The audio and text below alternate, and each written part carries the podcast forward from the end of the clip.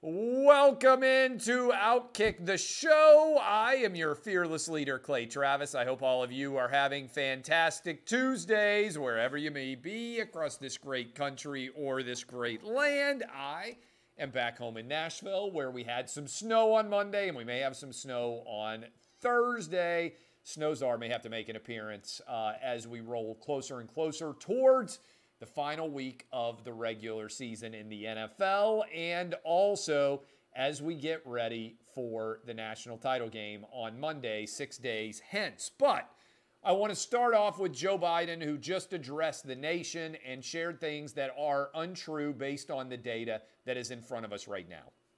Uh, we have reached the point where over a million COVID cases a day are now happening.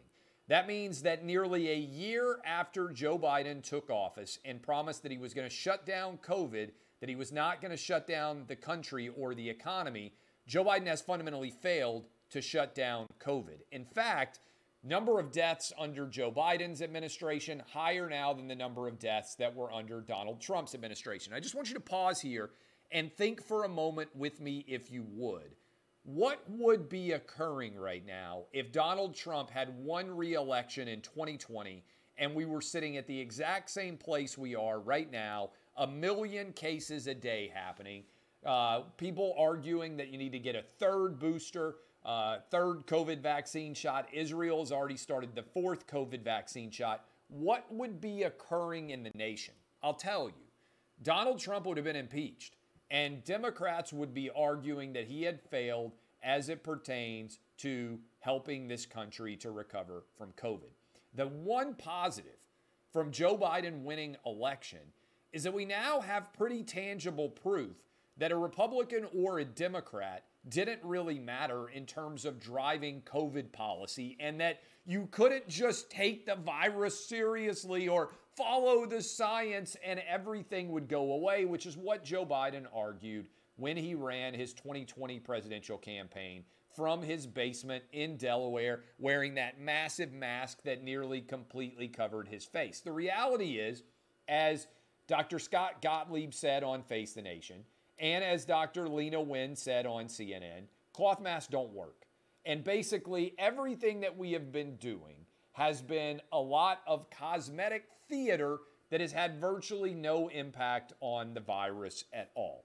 Joe Biden just said, talking to the nation, we have a pandemic of the unvaccinated. That's what he just said. How is that remotely possible when millions of people who have already been vaxxed, many of whom have already been boosted, are testing positive for uh, the uh, for the uh, COVID? Right? Think about the Defense Secretary Lloyd Austin. Right? I believe is his name.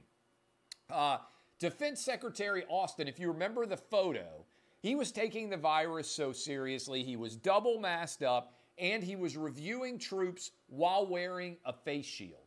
He got COVID. It didn't matter that he had been double vaxxed. It didn't matter that he had been boosted. So many politicians who were double vaxxed and boosted as well. You can look at what happened in the NFL, in the NBA, in the NHL, also what's happened in college football all of these people, top athletes, politicians, whoever you want to point to, who got the COVID vaccine are still getting the COVID virus. Let me ask you this question. I got the measles, mumps, rubella vaccine. Have you ever, if you're like me and got the measles, mumps, and rubella vaccine, have you ever been worried whether anybody else around you had also gotten the measles, mumps, and rubella vaccine? I've never in order to enter into any establishment, in order to go to uh, any uh, any airplane flight, in order to do anything in normal life. No one has ever asked me in my normal existence, "Hey, can you show me your vaccine card in order to do this activity?" Right? In my entire life, other than going to college, where to be fair, I do remember that they requested to see your vaccination card and confirm that you had been vaccinated. I don't really remember as an adult any point in my life where anybody has ever asked me to prove that I was vaccinated. And certainly, as a vaccinated person for those viruses, I've never looked around and been concerned about whether or not other people were also vaccinated. I've never gotten on an airplane and been like, oh my God, I hope this person sitting next to me has been vaccinated for measles.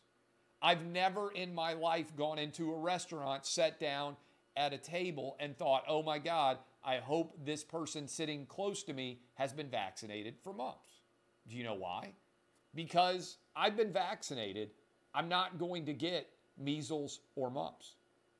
So, how is it that people who have been vaccinated twice and boosted, that people who are absolutely certain that they trusted the science and they got their COVID shot, how is it that they are continuing to try and argue now that what we have is a pandemic of the unvaccinated? No, no, no. That's not true.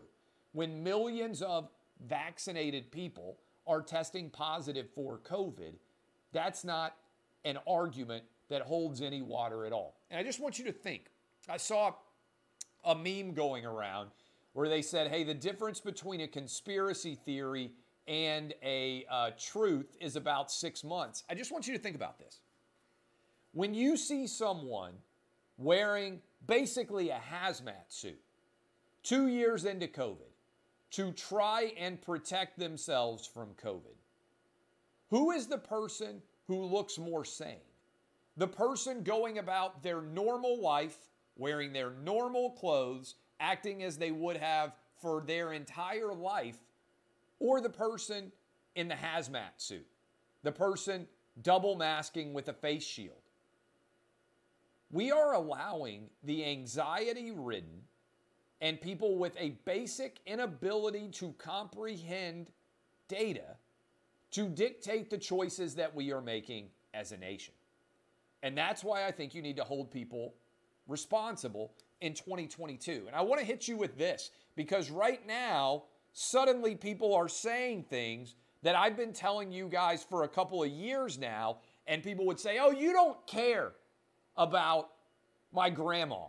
Back in May of 2020 and June of 2020, when I was saying, hey, schools have to open, there's no data that supports that kids are being made safer by not being in school. Remember that? Anybody who's been watching this show, anybody who's been listening to me for very long, anybody who's been reading Outkick, I've been sharing this data for years now. And people were fired up. They're like, You're not a doctor. Why do I have to be a doctor to look at basic scientific data and share with you what it's saying? Reading the New York Times this morning. Got a lot of liberal friends, not a surprise. Bunch of them were texting me this morning. They said, Wait a minute. The New York Times suddenly after years of arguing in favor basically of school shutdowns, lockdowns, that if you didn't wear a mask, you were trying to kill somebody's grandma. Headline New York Times article here by David Leonhardt. For the past two years, no way to grow up is the headline. For the past two years, subheadline Americans have accepted more harm to children in exchange for less harm to adults. I'm reading from the New York Times right now. Uh, and here is the opening of the actual article American children are starting 2022 in crisis. I've long been aware the pandemic was upending children's lives, but until I spent time pulling together data and reading reports, I didn't understand just how alarming the situation had become. Then he's going to run through all of this data, which has been readily apparent for two years for anyone that was actually willing to look at it and read it. And here's what he says the toll of pandemic shutdowns on children. Kids fell far behind in school during the first year of the pandemic and they haven't caught up. Among third through eighth graders, math and reading levels were all lower than normal this fall. The shortfalls were actually the largest for black and Hispanic students, as well as kids in schools with high poverty rate. Uh, we haven't seen this kind of academic achievement crisis in living memory. Okay? Go back and read, go back and listen. Who was the person out there? Very few of them, I was one of them, saying the kids are unfairly bearing the burden of the COVID shutdown. And the kids that are bearing the biggest burden are the kids that can least afford it, poor and minority kids. Remember this when Democrats try to argue, oh, we care about equity, we care about equality. The choice that was made in this country to shut down schools was the least equitable and the least equality laden decision that will be made in, made by any political group in your lifetime, probably. And do you know who made that choice? Democrats, without actually looking at the science. Many children and teenagers, not a surprise, are experiencing severe mental health problems, made worse by isolation and disruption. Three medical groups have recently declared a national state of emergency in children's mental health.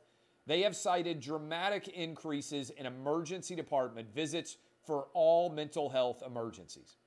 Suicide attempts are up among boys and they have soared among girls. The number of ER visits for suspected suicide attempts by 12 to 17 year old girls rose by 51% before lockdowns to the present day, according to the CDC. Girls, teenage girls, are killing themselves, are attempting to kill themselves, plus 50%. Gun violence has increased broadly nationwide. Uh, the most school shootings, crazily, have also increased. Many schools still haven't gone back to full born in person schooling. Behavioral problems have increased across all schools. And Omicron is threatening to shut down schools. Closings are taking place in Atlanta, Cleveland, Milwaukee, Newark, and several New York City suburbs. And that's despite the fact that we know kids do not have a substantial risk from COVID. In fact, they even put in here that kids are under a greater danger driving to and from school than they are from COVID. That is pretty significant, and that the mitigation measures don't actually create safety. And I'm reading directly from the New York Times because I was told, oh my God, you can't share this data. The Darren Rovell Corona Bros of the world were furious at me for saying exactly what the New York Times said this morning. Severe versions of COVID, including long COVID, are extremely rare in children. For them, the virus resembles, and this is probably even an exaggeration, but a typical flu. Kids are actually under danger more, young kids, from the seasonal flu than they are from COVID.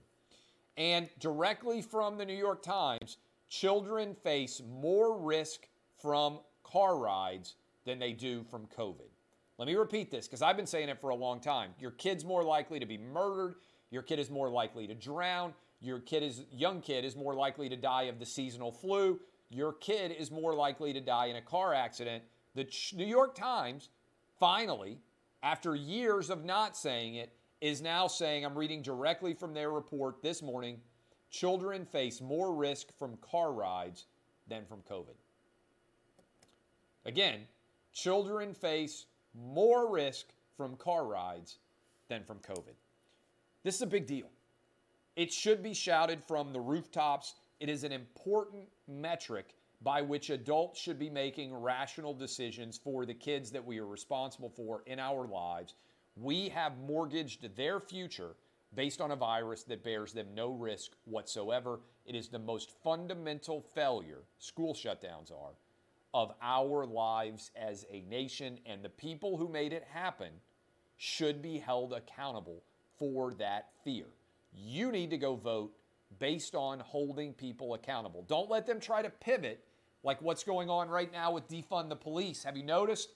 How everyone now claims that they're against uh, defunding the police. Don't let people try to pivot and argue, oh, I always said kids need to be back in school. No, you didn't. No, you did not. Because on these shoulders, I bore the brunt of arguing we can play sports fair, uh, safely, we can put kids back in school, all data based arguments. And there were very few people lining up to argue in favor. Almost nobody with a blue check mark uh, beside their name was willing to put themselves out on the line and actually argue for the truth, for the data, for the science that the New York Times, two years into this absurdity, is finally arguing that they support. And by the way, people say, why do you still talk about this? Because it's not getting better. Toronto has shut down effectively everything in Toronto, big city. Could New York, LA, Chicago, Washington, D.C., could all these cities follow suit? Yeah, I think they could. Stanford, athletic directly story here. Stanford has shut down crowds. I'm reading from the official Stanford Athletics Twitter account. Effective immediately, spectator attendance at all indoor winter events will be temporarily reduced to a limited number of student athlete families, while outdoor events will require social distancing and mask wearing for attendees. Everyone at Stanford is not only required to be vaccinated and wear masks, they're also required to be boosted. If the vaccines are going to protect everybody, how come they're not protecting everybody?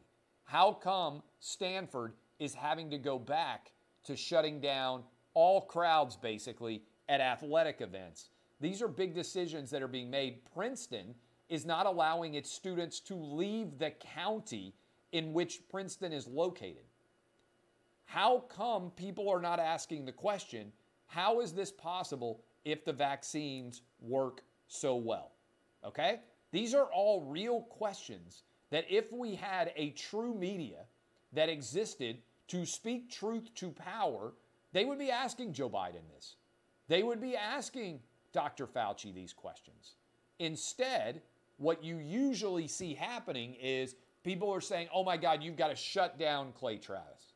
You can't let him speak to his audience on social media, on the radio, on television, on YouTube, on his website. That's what you're hearing people say.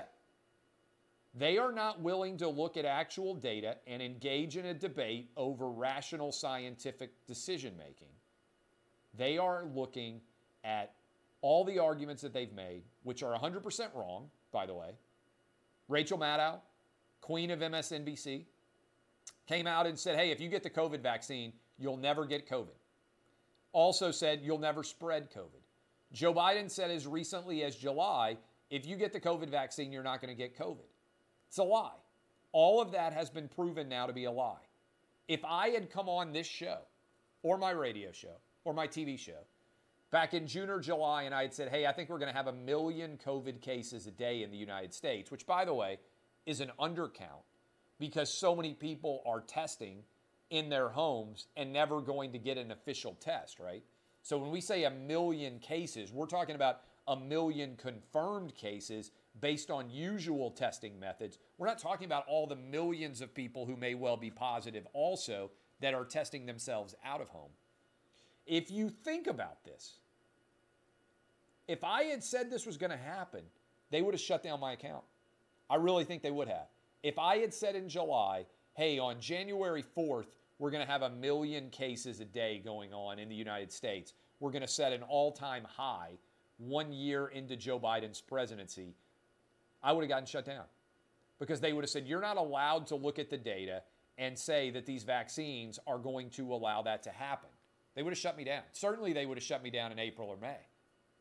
What's happening? Everything that they told you was true.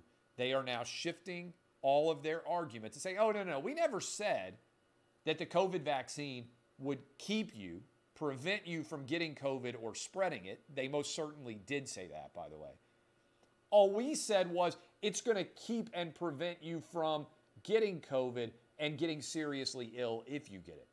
But that's not true either because that's occurring all over the country as well. Again, these are important facts deserving of real discussion instead of shutdowns. Uh, a couple of stories that are much less significant. Baker Mayfield Monday Night Football.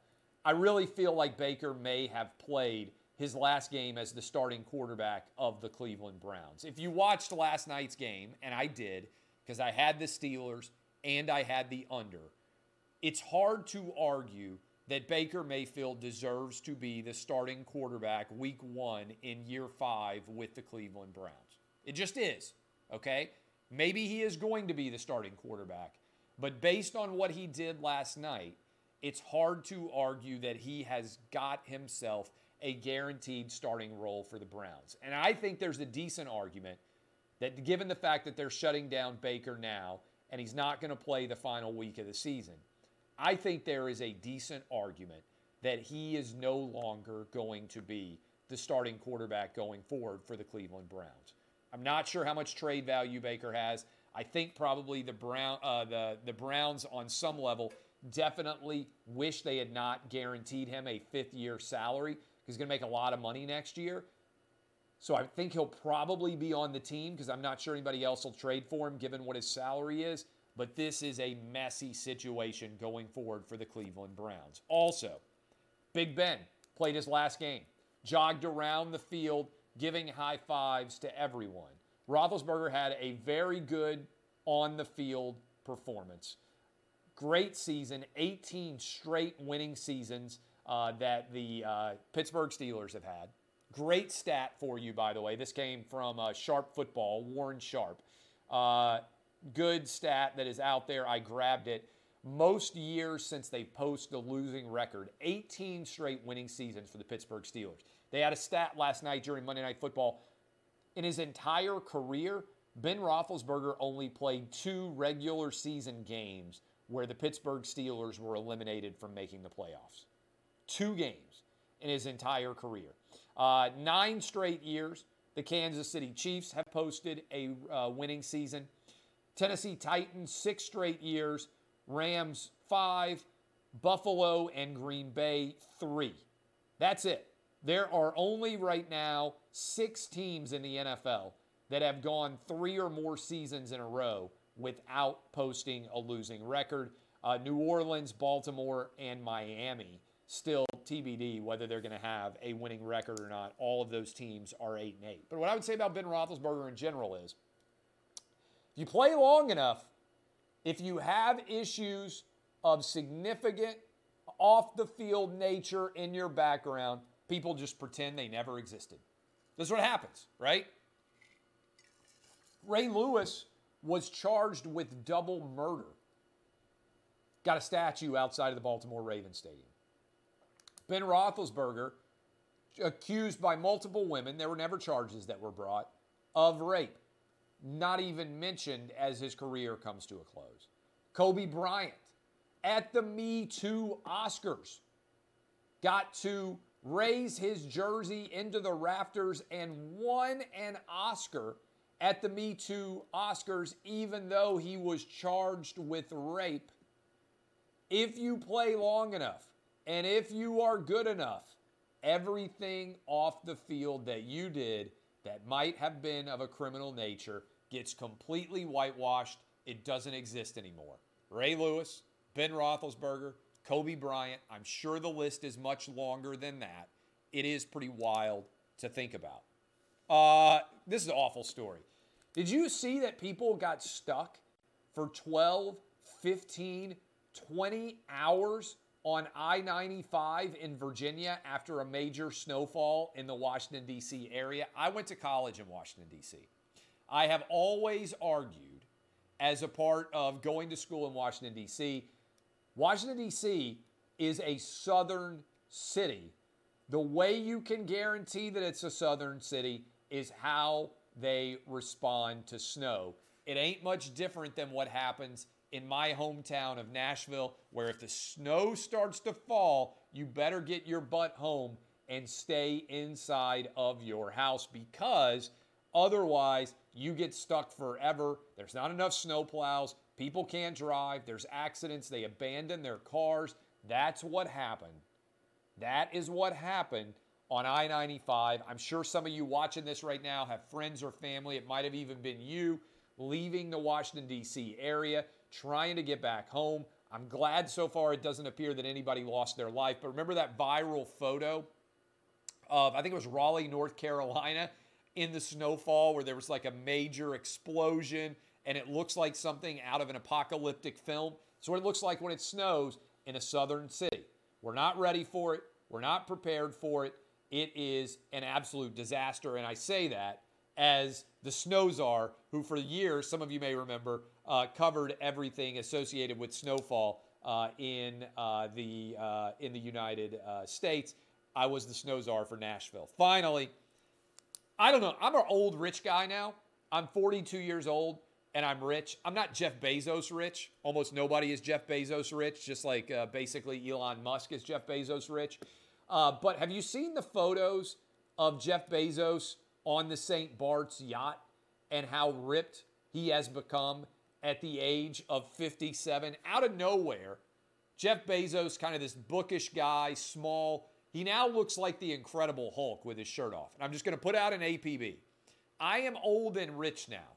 I can afford the Hollywood, uh, Hollywood rich guy move. Whatever they're on, can somebody let me know what they're on and then also let me know what these drug cocktails are going to do to me in the years ahead if I get on them? Because let me tell you this people say, all you got to do is just go work out in the gym. You have to just uh, eat healthier. There's no way at 57 years old that you can go from a relatively skin dude, skinny dude to super ripped, incredible Hulk style. That just doesn't happen, right? You can't continue to produce that much muscle fiber. Everybody, when they get into their 40s, and certainly by the time you get into your 50s, you are losing a lot of muscle. So, what is going on in Hollywood with all these guys who are in the superhero movies? What's going on in Silicon Valley with all these super rich guys who just get massively ripped? What is the secret? I'm rich. I can join the club. I'm an old rich dude. Let me know what I need to sign up for to get as super ripped as Jeff Bezos. So the next time you see me out and uh, and I'm shirtless, you're gonna be like, "Holy crap! When did Clay Travis turn into the Incredible Hulk?" If, if, if he can do it at 57, I have to be able to do it at 42. Plus, remember, hate to brag or draw attention to myself, but you're talking about a guy who could easily rep out 225 back in the day five, six times on a 225 rep. Not to brag, pretty good for an old dude. I've got some decent musculature. I just need to rise it to the surface, incredible Hulk style. All right, DBAP, unless you need to SBAP. I love all of you. Go subscribe to the new uh, Clay and Buck podcast as we roll into 2022. I appreciate all of you. I'm going to go do the anonymous mailbag now. I'm going to solicit questions. I'm going to be doing it in the afternoon now on Tuesday as opposed uh, to in the uh, in the mornings. Just too busy in the mornings with balancing everything, uh, oftentimes. But I promise, going to be back in the saddle with the anonymous mailbag. Also, going to start rolling out some on Friday with the uh, the Friday mailbag as well. I appreciate all of you. DBAP, unless you need to SBAP. I'm Clay Travis, and this has been Outkick the show.